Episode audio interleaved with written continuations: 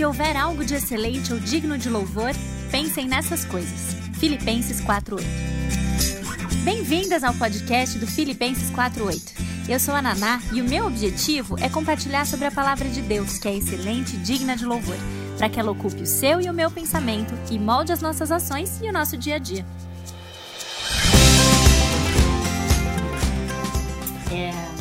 Ontem foi um dia muito interessante. Talvez você já deva até imaginar um pouco por quê, mas foram vários os motivos. Primeiro, porque ah, realmente eu recebi muitas manifestações ah, do quanto é, mexeu a live sobre inveja e ciúmes. E eu quero agradecer mesmo pelo retorno. É bom a gente saber ah, que isso tem sido tão produtivo para vocês como tem sido produtivo para mim. E, e também acho que seria bom a gente lembrar e ter algumas palavras de conforto e consolo na esperança de que nós não somos as únicas, que não é só com a gente que, que acontece essas coisas, não somos só nós que invejamos, que lutamos contra pecados desse tipo. E quando nós percebemos isso, percebemos não só que não estamos sozinhas em termos de, de comunidade, mas também somos lembrados do Evangelho e da real certeza de que de fato não estamos sozinhas para combater os pecados, ah, mesmo esses pecadinhos que a gente costuma chamar desse jeito, que a gente pode vencer pela esperança na vitória que nós temos já em Cristo. Esse é um dos motivos. Ah, outro motivo é que, de fato, o pessoal ontem sentiu falta de música. Fiquei, achei muito interessante. Só, pô, Naná, ontem não teve música nenhuma, né? A gente queria cantar e não cantou. Mas, assim, eu não sei, acho que talvez seja. É, talvez seja empate técnico. Não teve música, mas teve sabedoria da Marvel, né? Isso foi uma coisa inédita, porque eu já tinha usado outro, um outro filme antes, mas não é sempre que você vê o tio do Peter Parker sendo usado como exemplo aqui. Mas enfim, eu fiquei pensando, acho que eu vou começar a construir uma, uma lista também de filmes indicados. Mas depois, a hora que eu parei para pensar nos filmes que eu já citei aqui, foi Kung Fu Panda e Homem-Aranha. Então acho melhor eu, eu melhorar um pouco a, a, o escopo aqui da, da lista de filmes. E aí eu trago algumas indicações para vocês também. Mas por enquanto, meu momento de vida permite sabedoria de super-heróis ou de desenhos animados. E por último, claro, eu sei que talvez você esteja esperando eu falar isso, é um sucesso absoluto do meu bolo, né? Ah, meu bolo, né, gente? Meu bolo desconstruído. Se você não viu ainda, ele tá lá nos stories. É, não deixe de ver, porque eu já entendi que, que, que o nível, o nível de, de, de fofura dele, inclusive, porque eu coloquei um termômetro no final para avaliar se eu tava bem ou se eu não tava. O nível de fofura do meu bolo, a gente tá explodindo. Teve uma outra pessoa que eu tô de olho que não deu uma nota tão boa, mas eu tô animada até a tentar de novo. Acho que eu vou tentar fazer de novo. É, mas isso, isso é, é, foi muito bom, porque eu recebi até foto, porque o pessoal não põe nos stories, mas me manda no privado, né? Eu recebi fotos de bolos semelhantes ao meu, queria só dizer isso, tá? É, me indicaram, inclusive, um perfil que é divertidíssimo, se você gosta de se divertir com essas coisas, estilo mandou bem. É, tem um perfil no Instagram que chama Chefes da Quarentena, é, muito engraçado. O objetivo dele é postar as pérolas de pessoas que foram ah, forçadas a cozinhar na quarentena mas eu já entendi que ele não é só para quarentena. Qualquer pessoa é, tem direito a, a, colocar sua contribuição ali. Eu acho que eu vou mandar o meu, e se ele for publicado, eu aviso vocês. tá bom? Mas o fato é, de verdade, assim, eu não vou fazer uma live ensinando você a fazer aquele bolo, porque eu entendo que não é esse o meu, o meu chamado. Mas o bolo tava bom. O bolo tava bom, de verdade. Era um bolo bom. Mas enfim, vamos, vamos pro assunto. Voltamos pro livro O Segredo do Contentamento, é, paramos, então, usamos três capítulos lá do Pecados Intocáveis e agora a gente voltou para o segredo do contentamento e vamos nele direto até o fim. Depois da gente ter falado da necessidade do contentamento e sobre os opostos de contentamento, as, suas, as manifestações de descontentamento num coração que murmura, que é insatisfeito, ingrato ou que inveja e tem ciúmes, nós vamos falar sobre o mistério do contentamento. Começando pelo contentamento de um cristão descontente. Contentamento de um cristão descontente. Isso mesmo. Ou então o descontentamento de um cristão contente. Dá na mesma, no nosso, no nosso sentido aqui. A gente tinha dado uma pausa na, na, na, não na leitura, mas de usar o livro A Carta de Filipenses, mas hoje a gente vai voltar para ela. É, eu não sei se você está conseguindo ler todos os dias ou se você ficou. Ah, Nana parou de falar, acho que acabou o desafio, então vamos dar uma relevada. Mas a verdade é, volte a ler Filipenses se você não, é, não tem continuado a fazer uma leitura dele todos os dias. Talvez você tenha esquecido, porque de fato eu parei de falar sobre isso. Mas agora a gente vai voltar para lá e eu te encorajo a começar de novo, tá? Uh, o tema, o descontentamento de um cristão contente. Ou o contrário, o contentamento de um cristão descontente. Bom, Hoje, a gente já falou um dia especificamente de Filipenses capítulo 4, outro dia, quando a gente falou de murmuração, eu também falei de Filipenses capítulo 2, e hoje a gente vai para o terceiro capítulo, Filipenses capítulo 3, versículos de 12 a 14, também um texto conhecido. Ele diz o seguinte: eu vou ler para vocês.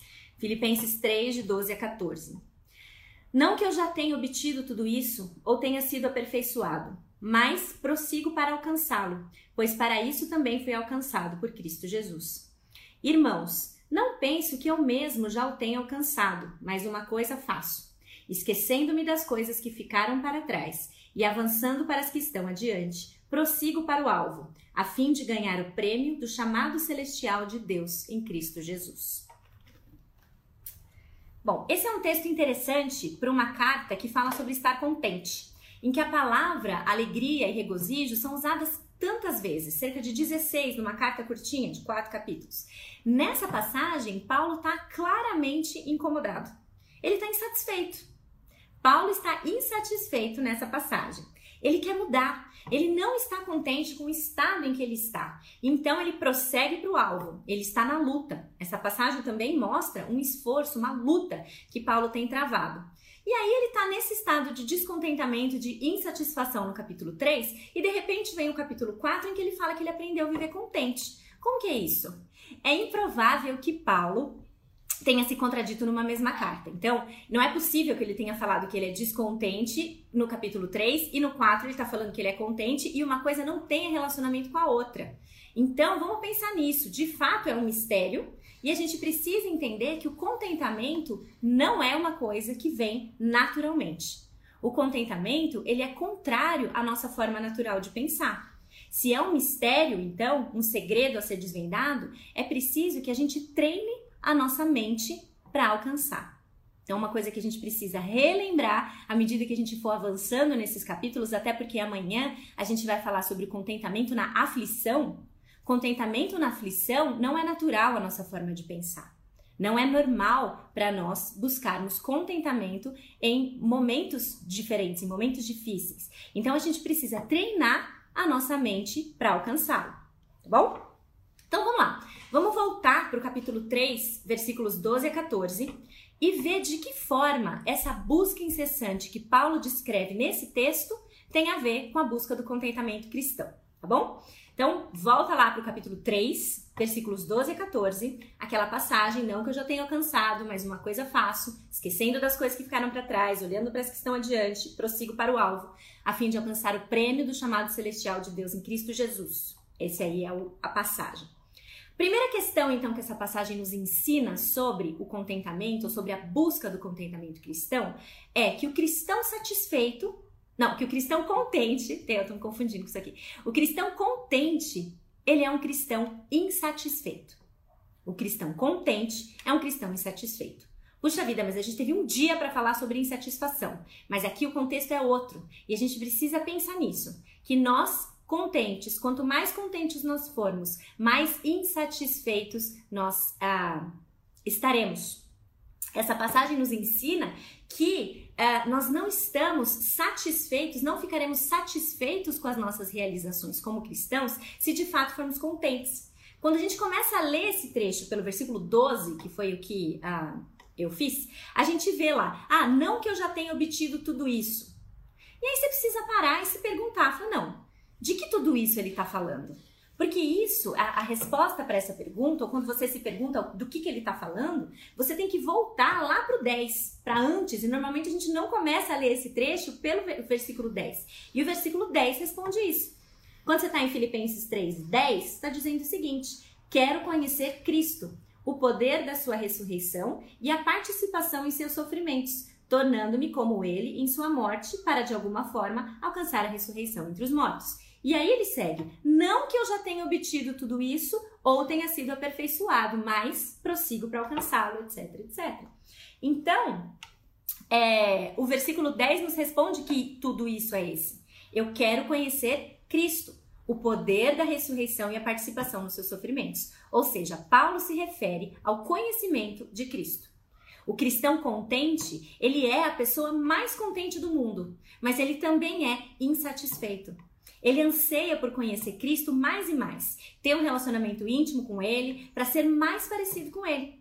Nesse lado da glória, então, enquanto a gente não estiver no céu, o cristão nunca estará verdadeiramente satisfeito nesse sentido. Ele sempre vai querer mais. Ele sempre vai querer mais alguma coisa. Mais alguma coisa disso. Mais do conhecimento de Cristo. O cristão tem um anseio por Deus que nunca é saciado aqui. Ele sempre vai querer mais. Nessa vida, a gente pode desfrutar de comunhão com Deus, mas a gente não pode conhecê-lo plenamente. Vimos isso muito na outra série sobre Deus incomparável. O quanto nós somos limitados e dessa forma o nosso conhecimento dele também é. A nossa busca por conhecimento dele tem que ser algo constante, contínuo, mas a gente tem a certeza de que a gente nunca vai entendê-lo completamente enquanto a gente estiver aqui. A gente vai ah, conhecê-lo um dia de uma forma diferente da forma que a gente conhece hoje aqui. E isso tem que deixar a gente sempre desejando mais. E nesse sentido, então, insatisfeitos. Nesse sentido, o cristão contente é um cristão insatisfeito. Nós prosseguimos para conhecer a Deus mais plenamente, até o dia em que a gente vai finalmente vê-lo face a face. Então, esse cristão contente, o segundo ponto é: esse cristão contente que na verdade é descontente, ele mantém o foco. Isso aí pegou para mim. ele mantém o foco. Nessa busca por alcançar o conhecimento de Cristo, Paulo nos ensina nessa passagem de Filipenses 3 que nós precisamos manter o foco. Interessante mais uma vez o uso das palavras na Bíblia, as palavras que Paulo escolheu, inspirado pelo Espírito Santo, uma coisa que eu nunca tinha percebido quando eu li essa passagem. No versículo 13, ele diz o seguinte: não penso que eu mesmo já o tenha alcançado, mas uma coisa faço. Uma coisa faço. Uma. Você é multitarefas como eu. Ele faz uma coisa. Davi, no Salmo 27, versículo 4, segue a mesma linha. Uma coisa pedi ao Senhor e a buscarei. Uma coisa pedi ao Senhor e a buscarei: que eu possa morar na casa do Senhor todos os dias da minha vida, para contemplar a formosura do Senhor e aprender no seu tempo. Os dois querem uma coisa, a mesma coisa. Os dois querem conhecer mais o Senhor. Pega Marta e Maria também. Marta e Maria, Lucas 10. Jesus diz o que para Marta? Você está inquieta com muitas coisas, Marta, porém só uma é necessária. E o que era essa uma, de novo?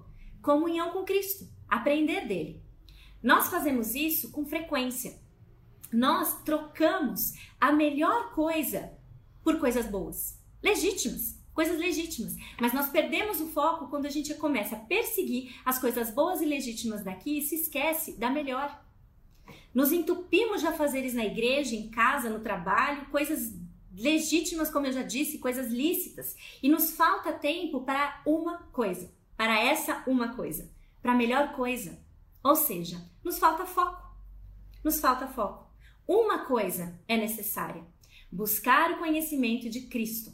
Essas três passagens, tanto a de Filipenses quanto a do Salmo 27, como exemplo de Maria e Marta, elas enfatizam isso. Uma coisa é necessária, buscar o conhecimento de Cristo, mas elas enfatizam de formas diferentes, em contextos diferentes, o que também nos mostra que em momentos diferentes, buscar o conhecimento de Cristo assume uma postura diferente.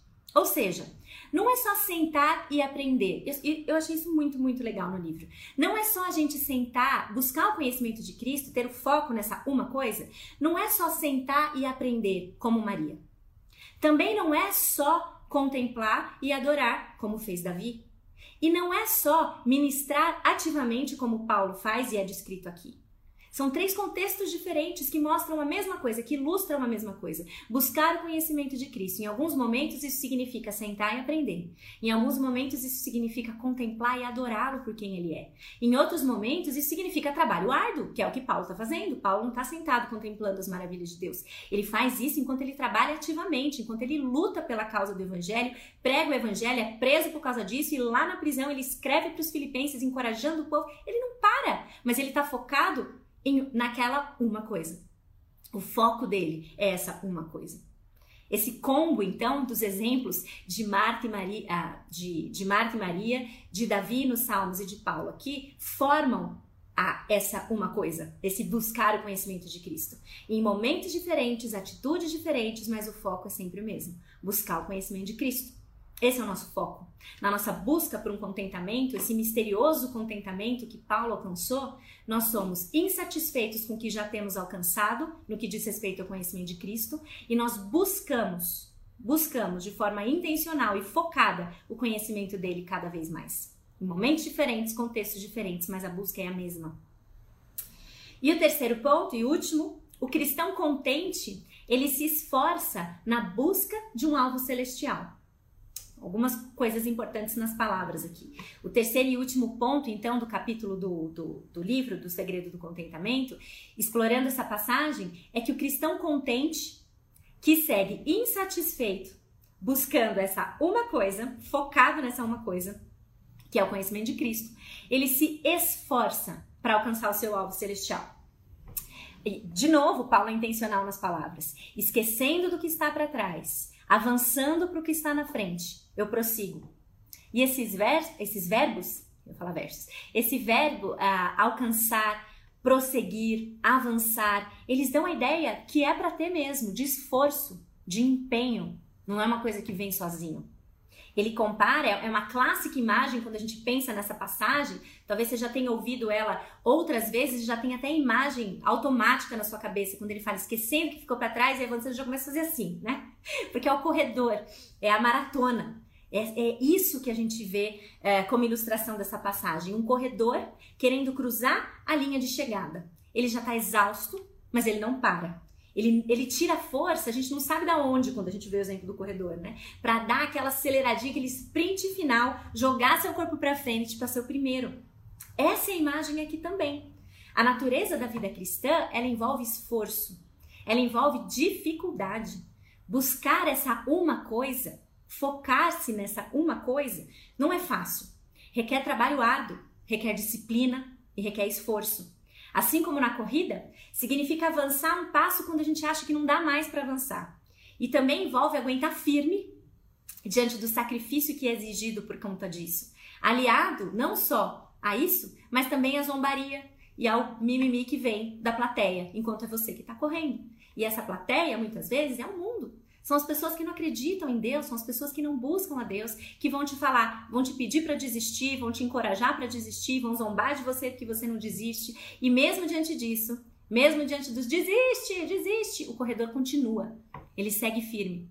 Ele se esforça para não dar ouvidos para isso, porque ele tem um foco, ele tem um alvo. E esse alvo, ele sabe que ele precisa se esforçar para conquistar. Seguir firme, então, para o alvo. E esse alvo é celestial. A gente vai ter um dia só para isso. É, mas é bom a gente já ir acostumando com essa ideia de que para o cristão que prossegue para o alvo, é importante a gente lembrar que, embora a nossa corrida seja vivida aqui, este mundo não é o nosso lar. Nós não somos daqui. Nós não somos daqui. E os nossos olhos, então, eles precisam estar fixos lá no céu. E a gente vai ter, de fato, um dia na semana que vem falando sobre contentamento na busca e no anseio pelo céu. Mas a gente já deve começar a pensar nisso. E se você está lendo Filipenses, você também já foi uh, uh, desafiado, já, já começou a meditar um pouco nisso também. O nosso alvo é celestial. Nós não somos daqui. E uma última consideração uh, sobre essa passagem, então, de Filipenses 3, versículos 12 a 14, é que o cristão prossegue para o alvo por saber que Jesus Cristo já o alcançou. Isso está lá no versículo 12. Nós prosseguimos para o alvo diferente de qualquer exemplo que a gente tenha é, de coisas concretas aqui na Terra, digamos assim. Nós prosseguimos para o alvo com uma certeza de que Cristo já venceu por nós, de que Cristo já alcançou isso para nós. Ou seja, a graça de Deus, ela sempre vem primeiro. Nós trabalhamos, nós nos esforçamos, nós buscamos ser melhor, qualquer coisa que você queira colocar aí, nós fazemos isso porque Deus já fez por nós. Deus já trabalhou por nós. Ele já conquistou. Ele nos fez filho dele. Ele está trabalhando em nós. E isso também é uma esperança certa que nós podemos ter. O nosso esforço não é atrás do vento. Em Filipenses 2, de 12 a 13, Paulo diz que nós devemos desenvolver, desenvolver a nossa salvação com temor e tremor, porque é Deus quem efetua em nós tanto querer como realizar. O esforço do cristão, então, ele não é inútil. Ah, nós sabemos o que vem. Nós sabemos que nós já conquistamos isso em Cristo Jesus. Mas além disso, ele se além disso não, desculpa, ele se baseia no fato então de que Cristo já fez tudo o que era necessário para nossa salvação. A gente não luta para alcançar a salvação. Ele nos alcançou. E porque ele nos alcançou, a nossa resposta é desenvolvê-la pela graça e é pela graça de Deus, pela graça e o poder de Deus na nossa vida. O Espírito Santo continua trabalhando na gente à medida que a gente completa essa obra que Deus determinou. Então, é Paulo também é intencional aqui, mais uma vez, quando ele diz: desenvolva a sua salvação com temor e tremor, porque é Deus quem efetua em você tanto querer quanto realizar. Ele já fez, mas você, ele já fez, mas você tem a ordem de desenvolver. Exatamente, correr já sabendo do nosso prêmio final. Então, isso, essa certeza tem que aquietar, tem, tem, a gente tem tudo que a gente precisa é, em termos de conhecimento bíblico e pela força do Espírito Santo, uma vez que cremos nele e na sua salvação, a gente tem tudo que precisa para que essas verdades aquietem o nosso coração e tragam paz para a nossa alma tribulada de fato. O cristão contente e em paz, ele sabe que a sua eternidade está segura em Cristo. Ele não tem que batalhar para conquistar. Cristo já fez por nós. Então ele prossegue para conhecê-lo melhor e prossegue para fazê-lo conhecido. Gosto dessa frase que diz: conhecer a Cristo e fazê-lo conhecido. Esse, esse é o nosso foco. Esse é a nossa uma coisa. E aí, contentes, ainda que descontentes, se torna uma realidade. Nós podemos estar satisfeitos com a vontade de Deus, fazendo a nossa parte, com a esperança de que Cristo está agindo em nós. E, de fato, é, isso é um mistério, porque isso transcende as circunstâncias. Nós não falamos de circunstâncias hoje especificamente. O que nós vimos é que dá trabalho, requer esforço, requer disciplina. O nosso alvo é uma coisa só: é buscar o conhecimento de Cristo. E quando a gente pensa que é buscar o conhecimento de Cristo, mas que, que Cristo já fez tudo por nós, isso se torna um mistério. Porque é, é, é possível ser contente mesmo sabendo que a nossa jornada aqui pode ser difícil.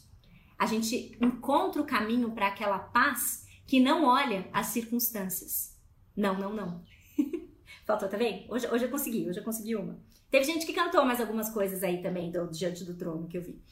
Então, o povo que conhece o seu Deus, como diz em Daniel capítulo 11, versículo 32, o povo que conhece o seu Deus se tornará forte e ativo. O cristão contente conhece seu Deus e ele anseia por conhecê-lo melhor. O cristão contente conhece o seu Deus anseia por conhecê-lo melhor e nesse sentido ele está insatisfeito, ele está descontente. E ele faz isso buscando uma coisa: conhecê-lo melhor e fazê-lo conhecido. E isso envolve três características diferentes que a gente viu nas três passagens. Envolve uma, um conhecimento que é contemplativo, em que a gente contempla e adora a Deus. Envolve o conhecimento que é de sentar e aprender, como no exemplo de Marta e Maria envolve o conhecimento que é um serviço sacrificial, como é o de Paulo nessa carta e em todas as outras. Então, mais uma passagem de Filipenses, Paulo nos ensinando essas coisas. Três coisas, ou eu diria quatro, na verdade. O cristão contente também é descontente, porque ele deseja sempre mais do conhecimento de Cristo. O cristão contente, ele tem um foco, e esse foco é uma coisa, conhecer a Cristo e fazê-lo conhecido. Uma coisa vivida de formas diferentes. Há tempo de adorar, há tempo de aprender, há tempo de fazer, mas o foco é um só. E esse foco é alcançado mediante esforço. O processo é árduo e nós não temos nenhum motivo na Bíblia para achar que esse processo não será árduo para nós. E o alvo é celestial. Ele não é vivido nem desfrutado aqui. O prêmio não é aqui, porque nós não somos daqui. Então, que ele nos ajude a viver esse mistério, Amanhã nós vamos falar, como eu já tinha dito antes, sobre encontrar contentamento na aflição. Falamos um pouco sobre isso quando a gente pincelou em satisfação, mas amanhã nós estaremos pensando nas aflições e qual é o mistério de dizer que aprendeu a viver contente em qualquer situação, inclusive nas aflições. Ok? Que Deus nos abençoe e nos ajude. Bom dia para todo mundo. Tchau, tchau.